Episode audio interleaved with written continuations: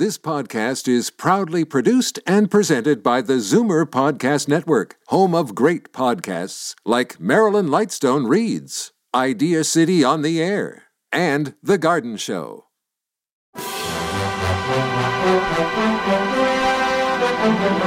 It's Zoomer Radio's Theater of the Mind with Frank Proctor.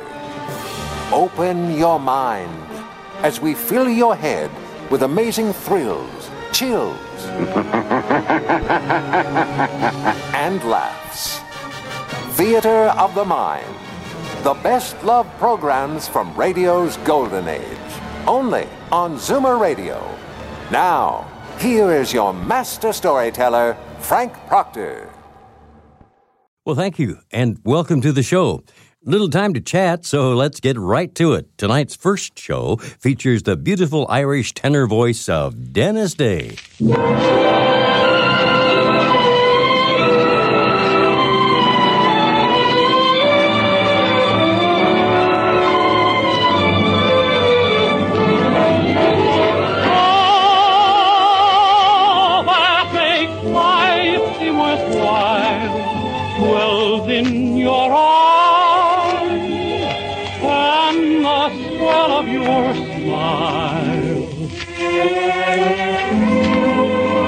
Ladies and gentlemen, the new Dennis Day program with Sharon Douglas, Verna Felton, Dink Trout, John Brown, Joe Kearns, Pete Benadare, Jerry Hausner, Charles Statt and the orchestra, and starring the popular young singer of the Jack Benny Show in A Day in the Life of Dennis Day. And now here's Dennis singing Take Care. Take care when you say te quiero.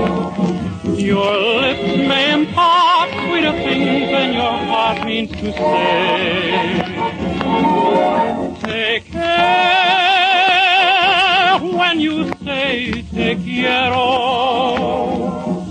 Don't whisper tonight words that fade in the light of the day. Who knows if the spell we're under will still be as strong when the moon is no longer there. For half that's waited a moment such as this may be betrayed by the madness of a kiss. When you say, take care, oh, take care.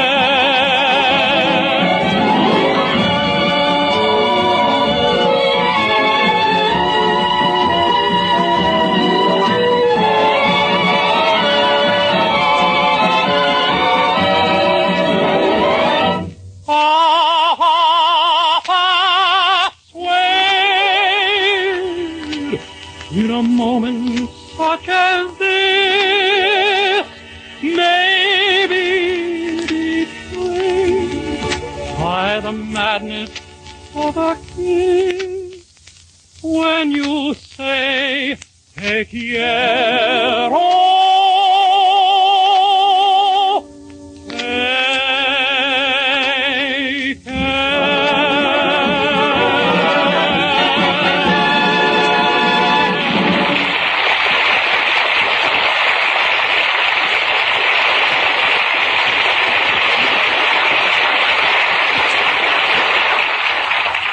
Yes, that was the beautiful voice of Dennis Day. But exactly what sort of person is our hero? Well, suppose we ask some of the folks of Weaverville where Dennis lives and works. They know him best. For example, there's his boss, Mister Willoughby, who owns the drugstore where Dennis jerks sodas. Uh, Mister Willoughby, how do you feel about Dennis? Dennis Day? Well, when I first met Dennis and hired him to work behind my fountain, I wasn't sure whether he was a soda jerk or not. But I knew he was some kind. Yeah. Now, how about a few words from Mildred, Dennis's girlfriend? I think Dennis is a perfect love. It's just that no one understands him. People in this town judge other people by how much money they have or how many brains. Either way, it's very unfair to Dennis. All right, suppose we hear from Mildred's mother now, Missus Anderson, who runs the boarding house in which Dennis lives. Dennis Day will never amount to anything. He has no ambition, no gumption, and very little sense. My daughter thinks she's in love with him. but it's only because he reminds her of her father. Well, uh, uh, Mister Anderson, what do you say to that? Any opinions expressed by me on any subject whatsoever are necessarily those of my wife. Well, how about a fellow boarder at the Anderson Ménage? Uh, Mister Snedeker, how do you feel about Dennis Day? Don't mention Dennis Day's name to me. I ought to tear him limb from limb. Wants to borrow my car, he says, so he can drive his girlfriend Mildred over to pick up her costume for the masquerade party tonight. Why did I give it to him? Because I'm a big, fat, good-natured slob, that's why. And what happened? What happens to my car? I'll tell you what happened. Oh, oh, Dennis! Did you see that? That parked car ran right into me.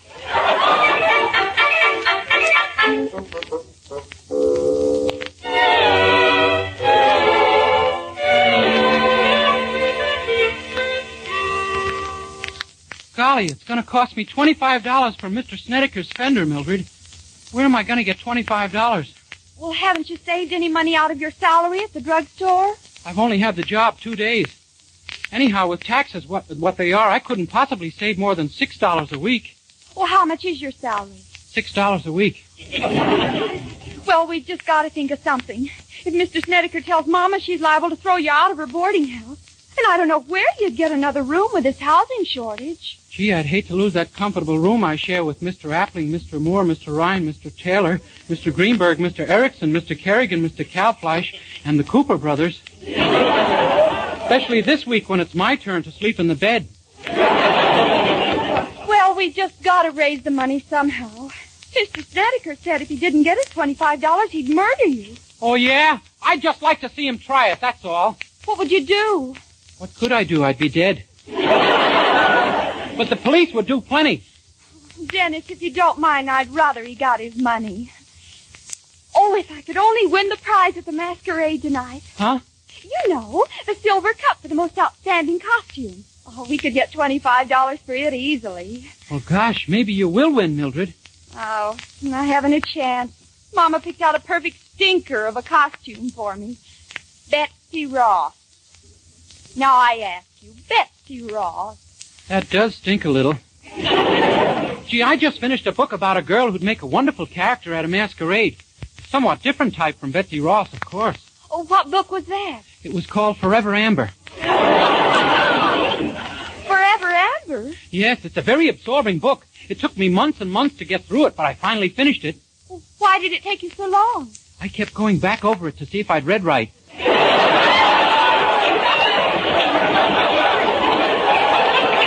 Very educational reading. You know, Mildred, it's very educational reading for a young fellow like myself, though. Believe me, I learned plenty about the London fire. Golly, you know, I'll bet Amber would win that cup in a walk. Dennis, I'll do it. You mean you'll go to the masquerade as Amber? Exactly. Gee, you're liable to catch an awful cold. Don't be silly. Now, what can I do with that costume? Cut out the sleeves, lower the neckline, make it slinky and tight-fitting. I don't think Betsy Ross would like this. Oh, gee, Dennis, I'm sure it can be done. Look, I'll go right to work on the costume. Oh, but there's some other things I'll need, and you'll have to get them for me. Okay. Now, let's see. I'll need a tiara for my hair, uh-huh. earrings, mm-hmm. a pair of black lace step-ins, some exotic perfume. Ooh, what you said. Exotic perfume? No, the one before that. Now, look, you can get everything in the same place. There's a little shop on Elm Street called Yvette of Paris. Ask for Mademoiselle Yvette herself and tell her what you want. You think she'll believe me? Well, tell her that for me. She knows my size and everything. Remember, Mademoiselle Yvette. Now, hurry.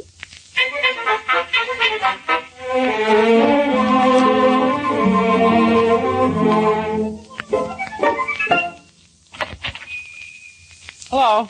Hello. Could I see Mademoiselle Yvette of Paris, please? You're talking to the Mademoiselle in person already. You're Mademoiselle Yvette? But we. Something I could do for the monsieur yet? You have the most peculiar accent. What part of France are you from? France, he says. Mademoiselle Yvette is just the name on the door. Then you're not really from Paris? Listen, The last time I saw Paris, it was holding up mine husband's socks. Now, is there something I could do for you? Well, yes, there is. Mildred Anderson asked me to get some things for her. A tiara for her hair, a pair of earrings, some exotic perfume. Yeah. And a pair of black lace. Black lace. What's the matter, you bashful? Yeah. You mean a pair of these? Oh, put him down! Put him down!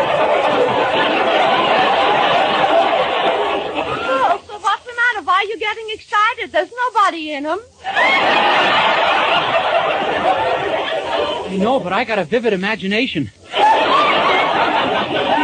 Anyway, she doesn't want that kind. She wants black lace. Black lace, huh? Is black lace becoming already in Weaverville, uh, de rigueur? De rigueur? Uh, it's a little thing I picked up from Charles Boyer. It means stylish. Oh, I see. You pick up little things from Charles Boyer, huh? All the time. It should happen to mine husband. Okay, anything else? No, that's all. All right, I'll wrap everything up together. I'll be back in one minute. Gee, these pink ones are kind of cute. I wonder if... No. Still, they might. I'll ask Mademoiselle Yvette. No, it's ridiculous. I'm sure they don't make them for men.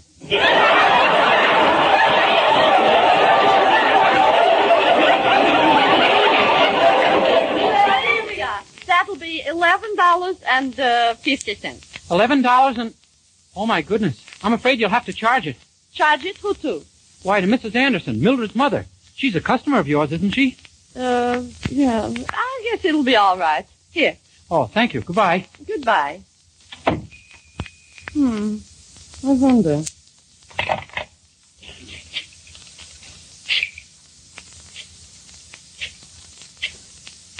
Hello, Missus Anderson. This is Yvette of Paris. Look, I've... Uh, Yvette of Paris. Yvette of... Rena Feinschreiber, who makes for you the corsets. Look, a, a young man was just here who bought for your daughter some very fancy schmancy underwear. And I was wondering...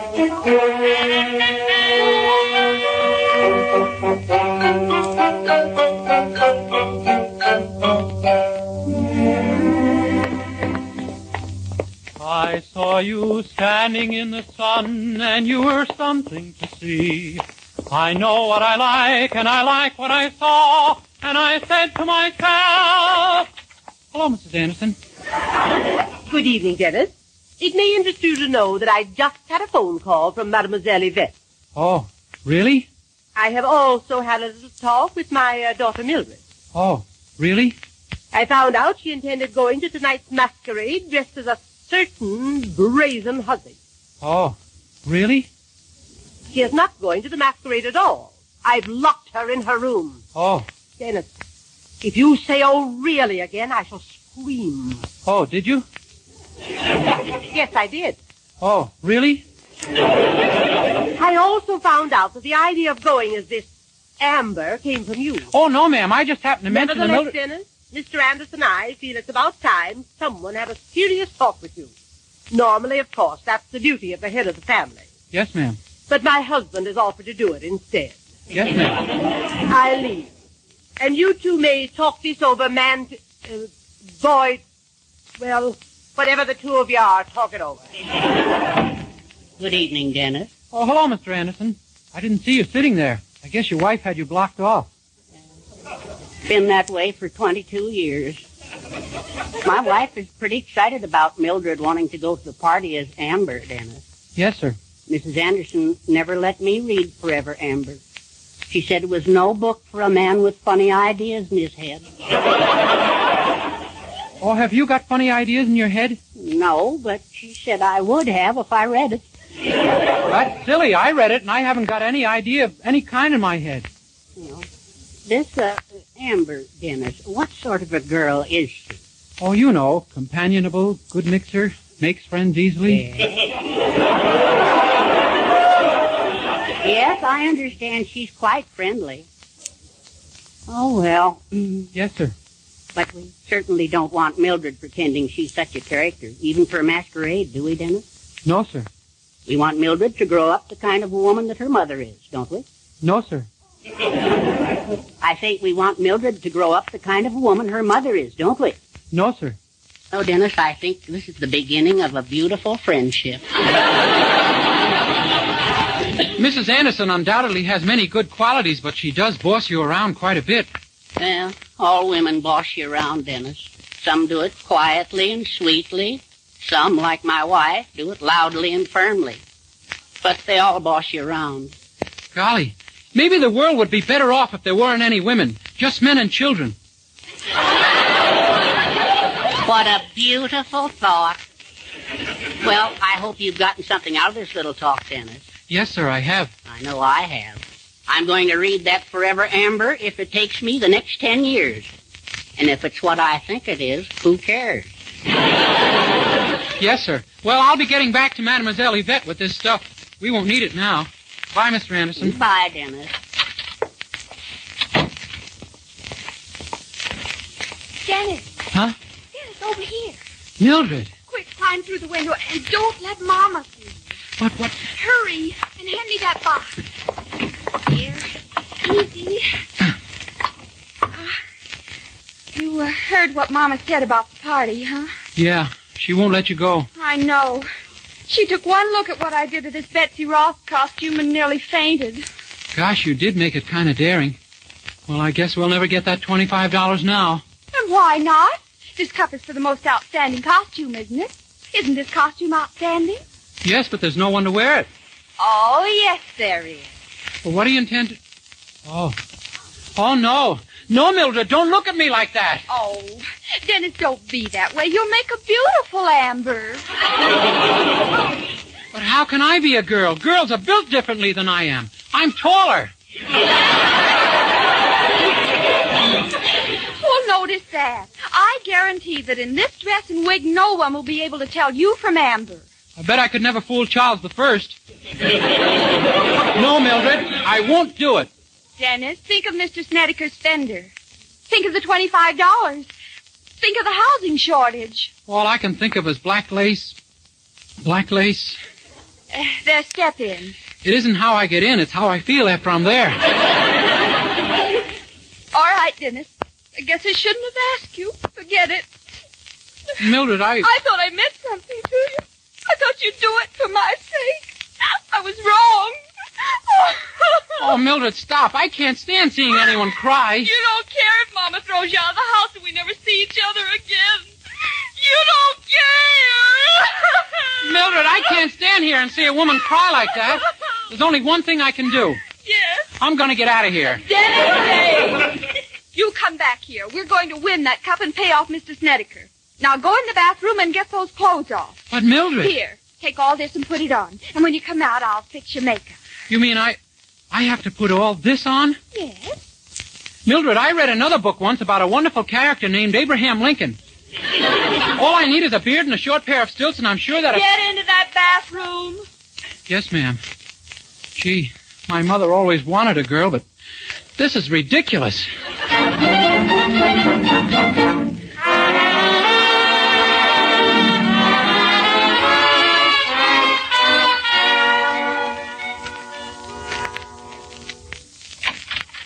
Well, I finally got the costume on, Mildred. How do I look? Uh, well, let's see. It's not too bad, except you're a little lumpy in the wrong places. Walk toward me and uh, and slink like Andrew. I'm afraid to. This dress is too tight. One slink and I'm slunk. Well, it is tight. Didn't you put on that girdle I gave you? No. Why not? I couldn't get it over my head. Oh, Dennis, they don't go over your head. Don't you know how to put on a girdle? I'm afraid not. I've spent most of my life as a boy. But what on earth makes you look so lumpy from your hips down? Oh, that's my long underwear. You didn't take that off? You think I want to catch cold? There's a terrible draft through this thing. Oh, Dennis, you didn't have to keep your flannels on. I gave you those black lace step-ins to wear. I know, but I stepped into them wrong. They're black lace kilts now. Well, sit still now. I'm going to put on your makeup. Okay. First, a little mascara. There we are. Now some powder. Hey! Watch where you put that stuff. You're supposed to keep your mouth closed. Golly, if men were girls, we'd never bother with all this stuff. If men were girls, we wouldn't either. now, now, Lieutenant, hold still while I put on your lipstick, and we're all set. There we are. How am I? Why, Dennis, you're absolutely ravishing. Honestly, you're gorgeous. Gee, really? Oh, just go over and take a look in that mirror. Okay. Pardon me, miss. Would you mind stepping aside?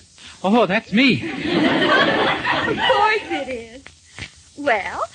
Gee, I am kind of desirable. Oh, Dennis, I just know you're going to win that prize. Oh, now, look, we haven't much time. Here's the keys to my father's car. Slip out the window the same way you got in. You'll have to boost me up. I don't dare bend over in this dress. All right. Oh, oh I do hope you win, Dennis. There. And please, please be careful of Daddy's car. I will, Mildred. Gee, I did look like an awfully cute girl in that mirror. Not my type, of course, but some men like them. Oh, golly, here comes a man. Here's my chance to find out how I look. I'll drop my handkerchief and see what happens. Oh, uh, pardon me, did you drop this handkerchief? Why, yes. How careless of me. Well, here you are. Oh, thank you, sir. You're really too, too kind. Oh, that's okay. Oh, say, by the way. Yes? You got a match, buddy?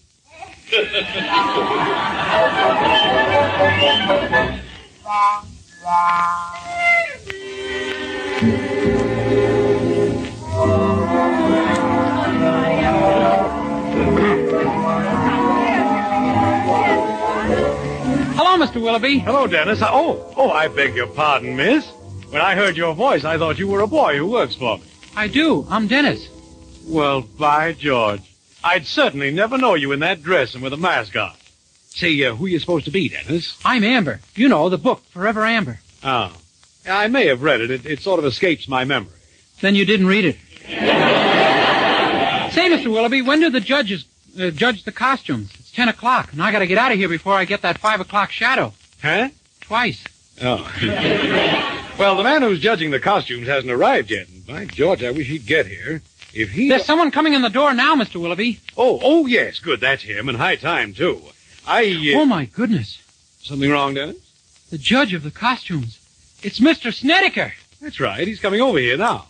Mister Willoughby, I can't stay here. If he sees me, he'll punch me right in my mascara. Oh, he won't recognize you in that outfit any more than I did. But my voice... I'll tell him you're a foreigner.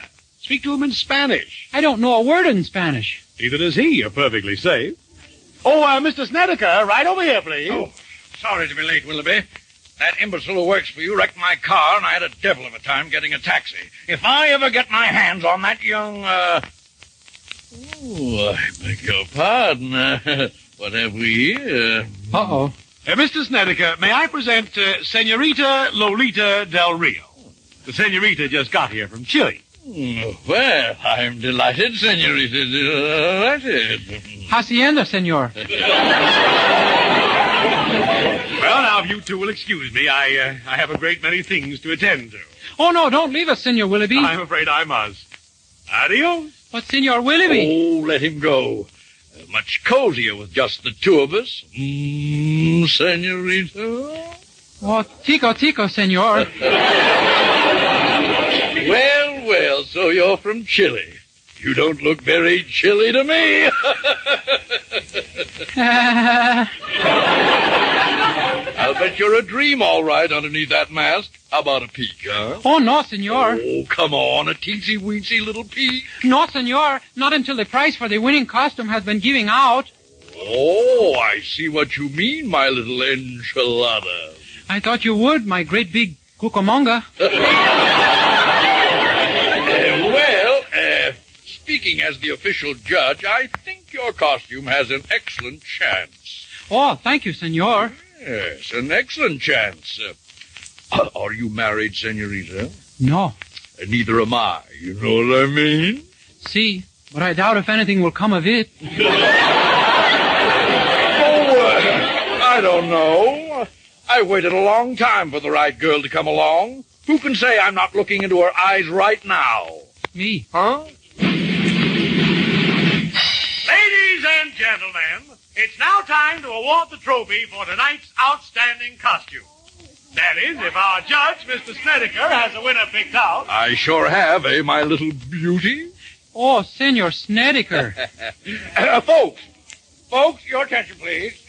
Now, after a careful study of every costume here tonight, I take pleasure in awarding this beautiful silver cup to the little lady on my left. Oh, uh, what was that name again, Senorita? Dennis Day. Senorita Dennis Day. Well, my little tamale, are you satisfied now? You can take this lovely silver cup back to... Uh, Senorita who? Dennis Day. You! Why, why, why, I... Mister Snedeker, please, calm down. Don't get excited. Don't get excited? Why, I as good as proposed to you. It's all right. I didn't accept. Didn't accept? No, Mister Snedeker, if you'd like to withdraw your offer of marriage now, believe me, I'll understand. Why? Let me at him! Let me at him! Mister Snedeker, let please! Let me at him!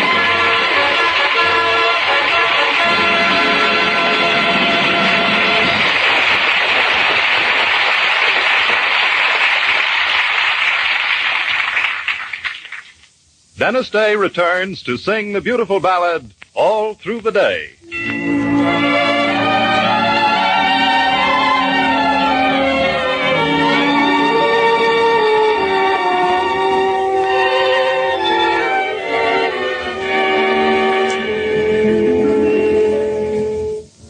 I sit alone in the golden daylight, but all I see is a silver sky. For in my fancy I sweep away life and keep my image of the sky. Just the way we like it, you and I.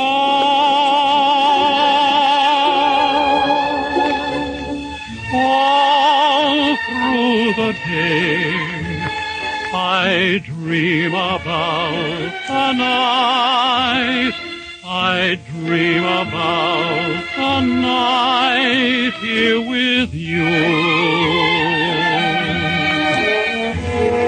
All through the day, I wish away the time until the time when I'm here with you.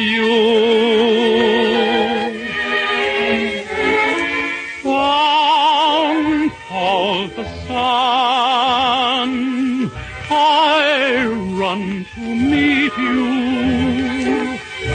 The evening mist melts away.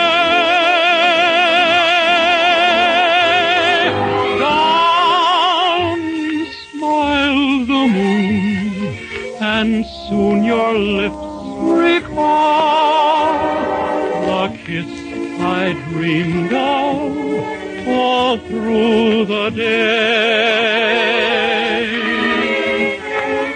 Down falls the sun, I run to meet you.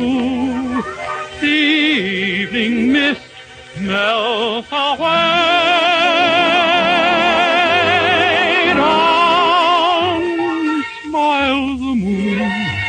And soon your lips recall the kiss I dreamed of all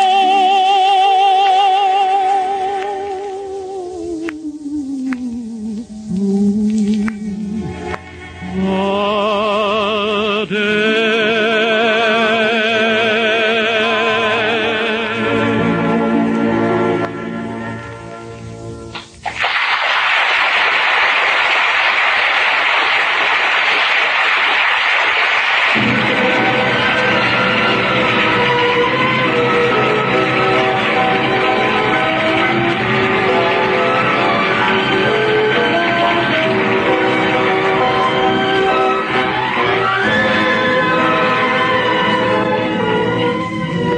with us next week for another in the series of Dennis Day programs. More songs, more adventures in the life of our star, Dennis Day, who'll be back when you hear... All that makes life be worthwhile dwells in your eyes and the spell of your smile.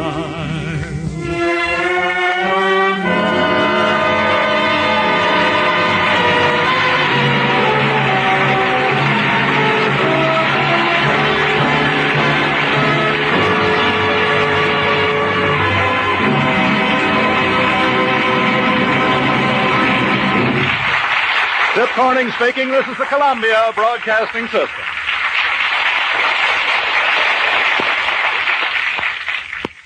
Stay tuned for Escape Theater, next on Theater of the Mind. You're listening to Theater of the Mind on Zoomer Radio, A M seven forty at ninety-six point seven F M in downtown Toronto.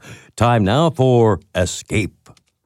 You, finding life rather dull? Dreaming again of exotic places?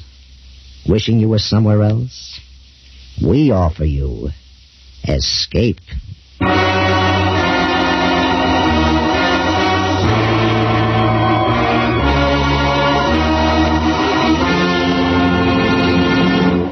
Escape with us now to a placid English village and the company of an equally placid little man who one day shook the world, as H G. Wells told it in his delightful story, The Man Who Could Work Miracles.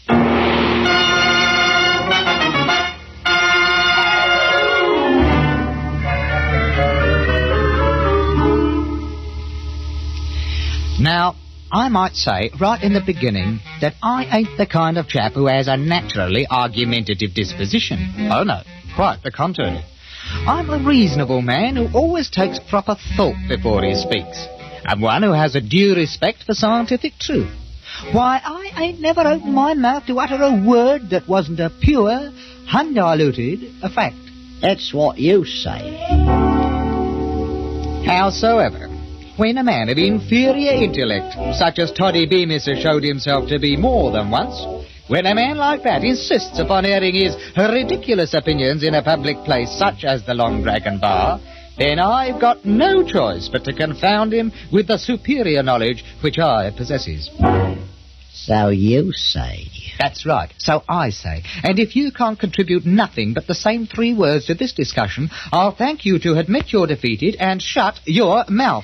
Well, now, Mister Fotheringay. Easy, lads, easy does it. Well, I ask you, Constable, I'm only trying to enlighten the man from the bog of ignorance he's a-floundering in, and he keeps coming up with his infernal, so you say. Well, I'm a-wasting me words, that's all. If puns of half and half flowed across this bar the way words do, then I'd have retired years ago. Hey, speaking of half and half, I'll have another of the same if you don't mind, Miss Bridges. Can't you ask answer By all rights, Toddy Beamish, I shouldn't be wasting my time on you. But out of the goodness of my heart, I'll do it anyhow. Suit yourself. Hmm. Now, let's take, for example, that pint of ale that you're holding in your hand. It's pretty nigh empty. Well, now, supposing, for instance, if that ale was to turn into wine. I never cared much for wine. Always like ale better. Now, if that ale was to turn into wine, then you'd have a miracle. So you say. So anybody says. Or, or, or take that master padlock on Miss Bridges' cash box. Now, if anyone could open that without a proper key, that'd be a ruddy miracle. You keep the long dragging out of this. Well, perhaps you ain't even aware of the proper definition of what a miracle is, uh, Mister Beamish. Well, some is one kind and some is another, in a manner of speaking. If anybody left so much as tuppence on the bar's a tip, that'd be a miracle, all right. Oh, be that as it may. But a miracle ain't of one kind or another, oh no. A true miracle is something contrariwise to the course of nature, done by the power of will. Something what couldn't happen without being specially willed to happen. And miracles ain't possible. Uh, easy, lad, easy, no. Well, I wouldn't go so far as to say they ain't. It's your ignorance that's talking. Now, look, you see that lamp sitting there on the end of the bar, burning as bright as you please? I see it right in there. Well, now, that lamp, in the natural course of nature, couldn't burn like that if it was turned upside down and hanging in the air. You say it couldn't. Mister Beamish, do you mean to tell me... All that... right, all right. Maybe it couldn't. And if it did, that would be a miracle. Very well. Now, supposing somebody was to come along, take me, for instance, and he pointed his finger at that lamp like this and said, turn upside down. Now, if it... Oh, now. Nanny, Nanny, there without no visible means of support. I can't keep it up there much longer. Remarkable, it's highly remarkable. Uh, stop it now, Mister Fotheringay. Stop it immediately. That's my official order. Well, look out, Constable. Look out, there it goes. Uh, oh. Oh. Now see what you've done, Mister Fotheringay. My best lamp chimney, clean no more than an hour ago, smashed to smithereens. But I, I didn't try to do it. Oh, you know, you might have caught the place afire. Most irregular. And illegal besides, like as not. No more of it now. Do you understand? But I tell you, I didn't mean for you it. You and to... your silly conjuring tricks. But all I done was to point my finger at it like that. There, stop I... it now. Don't you dare. Well, that's all I done. In that case, Mister Fotheringay, you defeat your own argument right out of your own mouth. And how is that, might I ask? If it weren't caused by some form of trickery, then what happened to that lamp was a miracle. Now, then, I ain't to hold him with no bloomin' miracles. Hold with him or not, as the case may be, Mister Fotheringay. But you just stood right there and performed a real, true, honest, genuine miracle.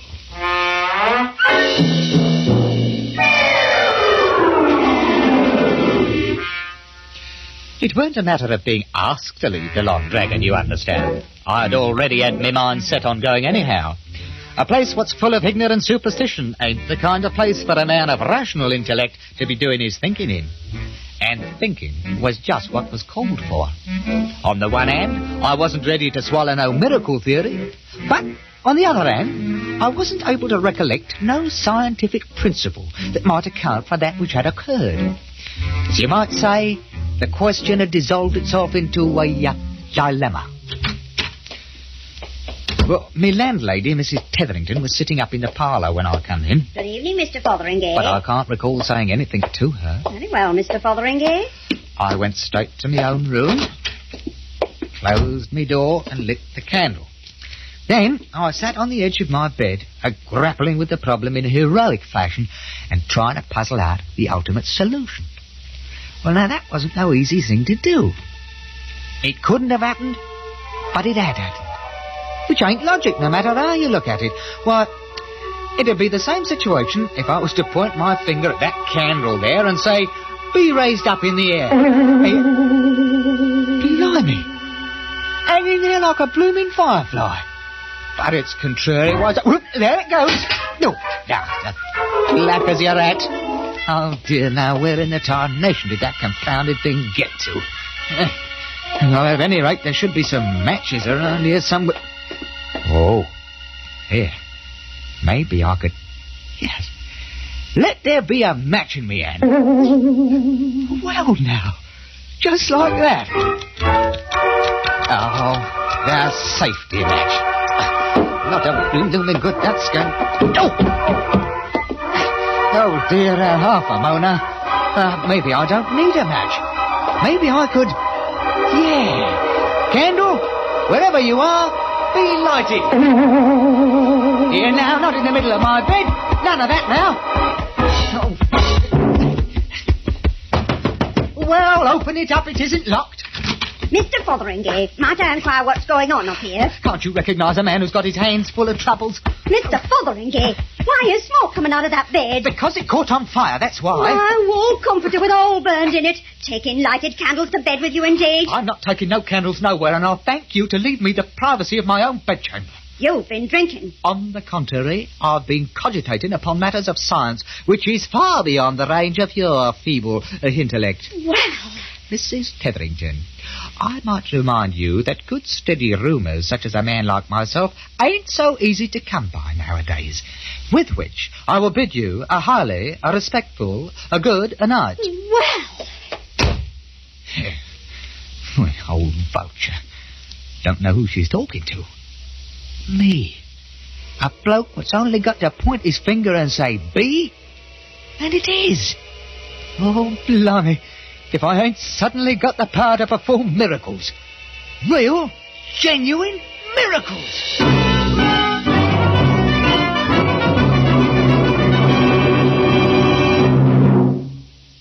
Escape, under the direction of Norman McDonnell, returns in just a moment. Tomorrow, New Year's Day, C B S will bring you exclusively the broadcast of the Rose Bowl game between the University of Michigan and the University of California. Don't miss this colorful, exciting event, the Rose Bowl game. Michigan, the Western Conference champions, against California, fighting for the West Coast's first victory in the present series. It'll be here tomorrow, New Year's Day, on most of these same C B S stations. And now, back to Escape.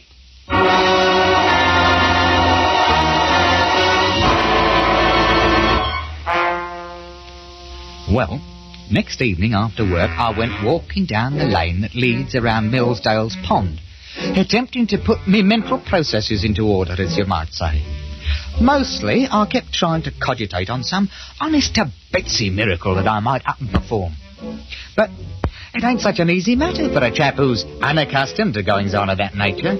No, what I wanted was the genuine article. You understand, no, no little shenanigans, but one to make people stop and say, "Blimey now, if that ain't a real downright miracle for you."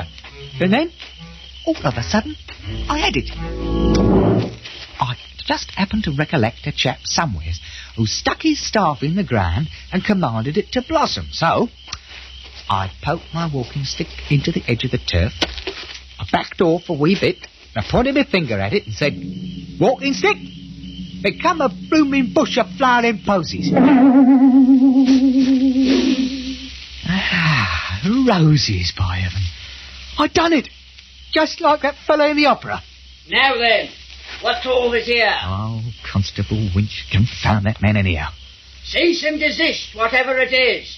In the name of the law. Yeah, you, you there, Rosebush. Go back now, fast. I've a mind there who it is you threw in. Bramble bushes, that. It... There. Oh, confounded, blundering idiot. Who's conducting nefarious activities under the cover of darkness? Assaulting an officer engaged in the pursuit of his natural... Well... So it's you, Mister Fotheringay. The fact being self-evident, uh, Mister Winch, I will not bother myself to answer. So you'll not bother yourself to answer, eh? And maybe you'll also deny that you just threw a great heavy mass of foliage at me? I do deny it. Then no doubt it just up and flew through the air, all by itself. Uh, Constable Winch, you have just hit the ruddy nail right on the head. Uh, oh... Some more of them blasted hanky-pank conjuring tricks of yours. Is that it? On the contrary, it was merely a small miracle. You don't say so. In which case, His Honour might enjoy hearing you tell about it. So come along. I'll do nothing of the sort. Oh, oh resisting an officer. That'll be another charge against oh, you. Charge, indeed. Mister Winch, you can take your charges and... and... go to Hades. Hey, hey, um, Constable. Oh, Mister Winch. Oh, blimey, if he ain't gone and disappeared complete like. Now, I wonder if he... Hmm. Yeah, I'm thinking this miracle business is a bit touchy. Why, a man might find himself in a whole peck of trouble before he learns the knack of the thing. Oh. I'd better go and get myself some real professional advice right away.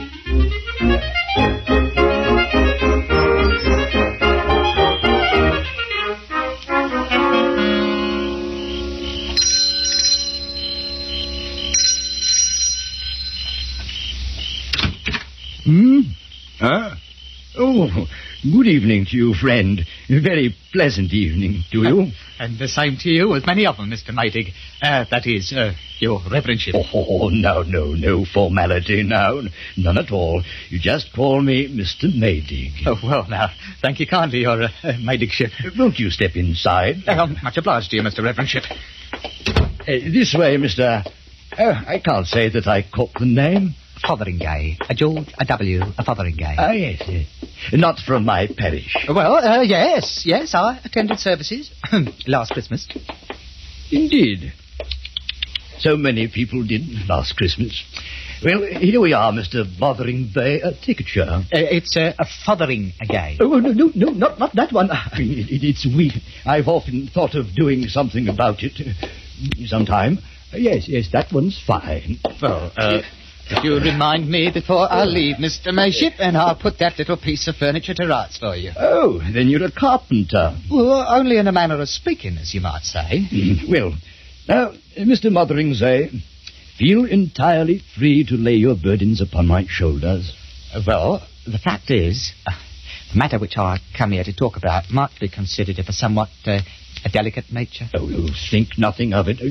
Please feel free to speak, uh, uh, well, uh, freely. My housekeeper retires very early. Oh, oh, no, your reverendship. Nothing like that. Well, then, uh, like, like, like what? Uh, well, the subject about which I'm inquiring is miracles. Uh, miracles, yes, yes, indeed. Miracles? Uh, any special kind of miracles? Oh, yes. The kind which I performs myself. I see. And what sort of miracles do you perform? Well, for one thing, I've uh, just finished sending Constable Winch to Hades. Hades? Yeah, indeed. Of course, when I realized what had happened, I had him transferred to San Francisco, uh, wherever that is. Yeah, I'm sure he'll like San Francisco much better. Uh, I see you don't believe me. I can't say I blame you either. Well, after all, Mister Dotheringay. Uh, Fotheringay. Well, very well, there's nothing else to do but for me to up and perform a few miracles before we go any further. Well, that's, uh, it's very interesting, I'm sure. Well, now, now, you take that jar of tobacco there on the table, for instance. Now, suppose I just point my finger at it like this and become a bowl of violets. Well, that's very interesting. Ah, oh. See? A bowl of violets. Gobblot. I mean, uh, so it is. Of course, it ain't nothing very spectacular, Your Reverendship, but it's the sort of miracle a man can pass without tangling himself up in a mass of trouble. It's extraordinary. Very, well, uh, extraordinary. Uh, uh, you can see for yourself they're uh, real violets. Indeed. Indeed. Now, mm. now, you take this for example. Um, become a bowl of fish. Oh, no, no, no, not that kind. Live fish in a goldfish bowl, swimming around. Now. Ah, well, that's better. It's amazing. Uh, how did you do it? Just told it to. That's all? That's all. When I tells a thing to do it, it does it. It's incredible. Come on me sudden, like you might say. Um, well, I'd like to know if it's real, genuine miracles or if it ain't. Well, uh, uh, well, well seeing as how miracles ought to come under your reverendship's special province, more or less. Well, uh, yes, yes, indeed. Um, uh, however, usually in a somewhat more uh, academic fashion, uh, these are more, well, uh, more astonishing. Well, as far as I can tell, there ain't no limit to it. Like, for instance, uh, a, a bowl of fish. Turn into a pigeon. Oh, good heavens. Oh, look at the thing. I say... Well, now, you know, none of that. You stay away from Mister Maydig now.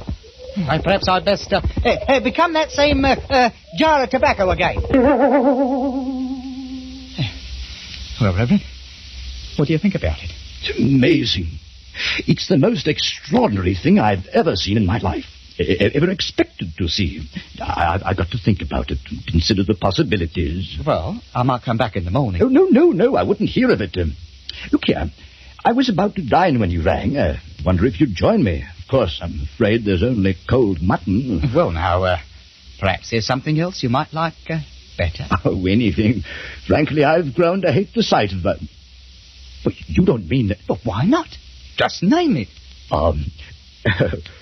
A pheasant. I haven't tasted pheasant in years. Oh, then now is the time. Let there be a pheasant on the table. No, no, no, no, not, not like that. Let it be dead and roasted and ready to eat. Oh, look at it. Oh, it's beautiful. Mm, smells good, too. Perhaps we'd better, uh, yes. Let there be two pheasants. and, uh, and, and truffles. And truffles. And maybe some uh, oysters. Two dozen oysters. Oh, I love oysters. Uh, oh. We'd better make it three dozen. Oh, and, and some cheddar. Oh, we must have some cheddar. Oh, yes. A pound of cheddar. And now, what to drink, Your Reverendship, uh... champagne? Oh, well, well, I really shouldn't. Well, perhaps a small bottle of Moselle. Six bottles of Moselle. Oh, a keg of scotch, and a case of champagne.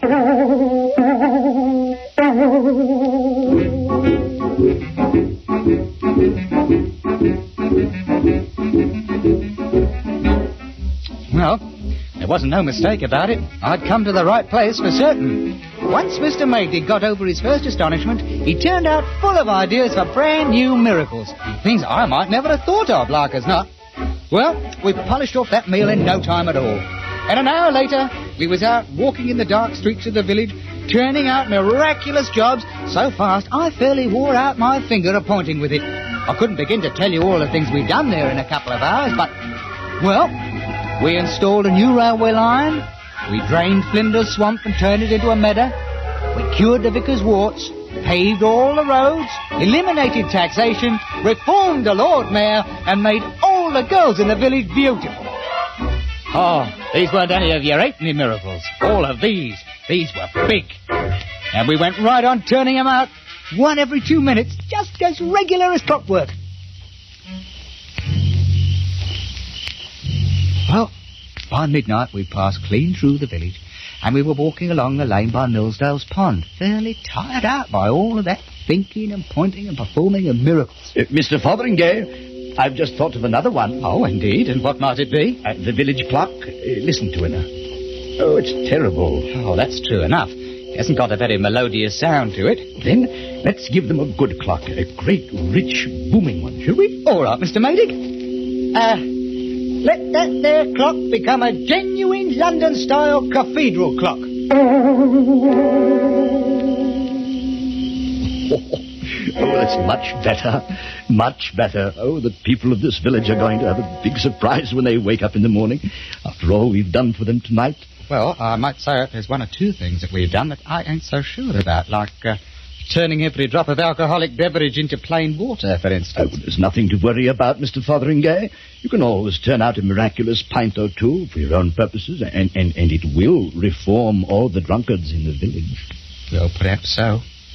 At any rate, we might as well wait and see what comes of it.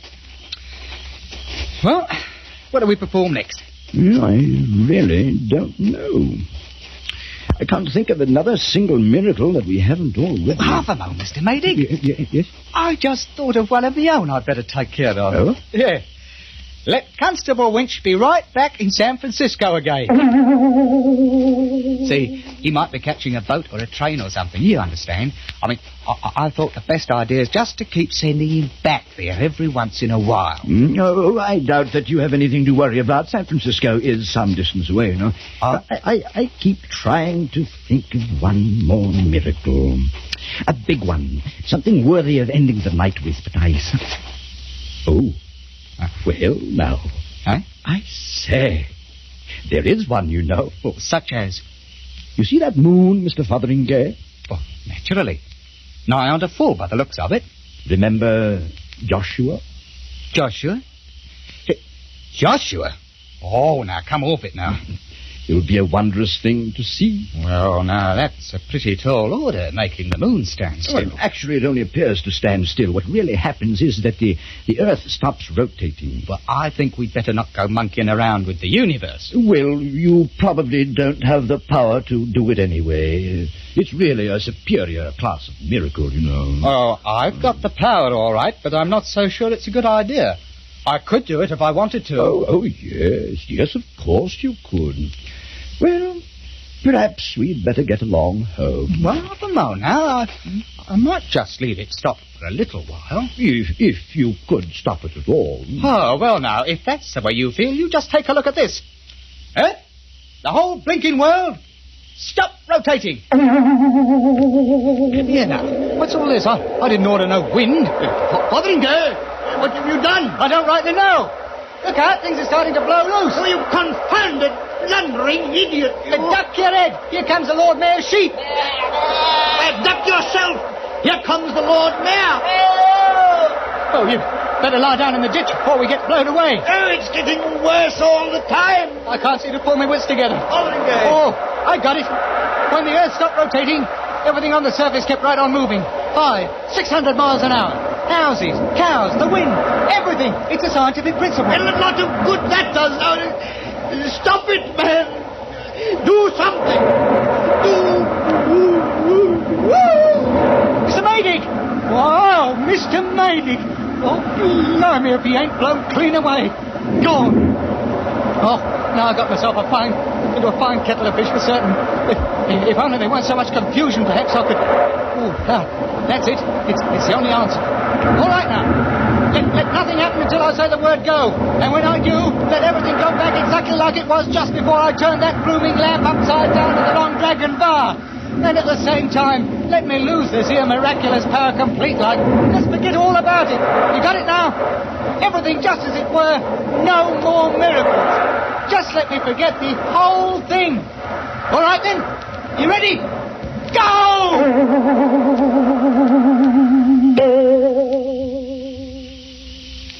That's only what you say. And the same as anybody else might say who's got the least bit of scientific knowledge inside of their thicker heads. Aren't I right, Constable Winch? Uh, couldn't actually say, Mister Fotheringay. The subject ain't exactly in my province, you know. Neither the same as Bridget. Not at all, Constable Winch. Irregardless, Mister Beamish, miracles ain't possible. So you say. Perhaps you don't even know what a miracle is. Perhaps if I was to point my finger at that lamp there on the bar and tell it to turn upside down, I suppose you think it might do it. Well, I wouldn't say it wouldn't. You wouldn't say it wouldn't. Mister Toddy Beamish, you haven't got a brain in your head. And I'm only wasting my time trying to enlighten you. There you are, Missus Miss Bridges. Thank you kindly, Mister Fotheringay. I'll be dropping in again when the place ain't quite so crowded. And so I bid you all a respectful good night. Well, Toddy, I'd say you got the best of the argument tonight. Glory be, will you take a look at this? What's up, Miss Bridges? Sixpence. He left me sixpence right here on the bar, big as anything. And so he did. The like of it ain't never happened before. Saints preserve us if it ain't a downright bloomin' miracle. That's what it is, a downright bloomin' miracle.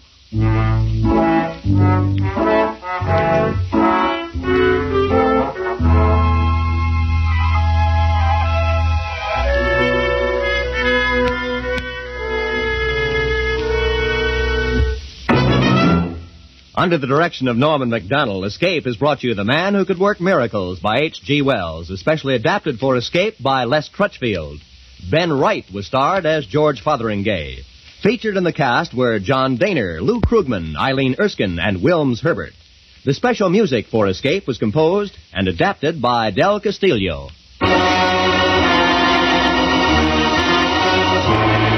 Next week, escape with us to the wind-swept peak of Mount Everest, and the story of a man who sacrificed everything to climb it. As Leonard Lee tells it in his gripping story, Conquest.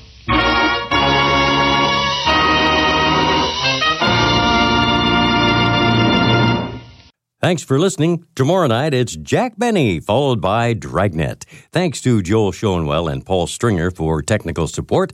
The executive producer for Theater of the Mind is Moses Neimer. I'm Frank Proctor. Have a great night. This podcast is proudly produced and presented by the Zoomer Podcast Network, home of great podcasts like Marilyn Lightstone Reads, Idea City on the Air, and The Garden Show.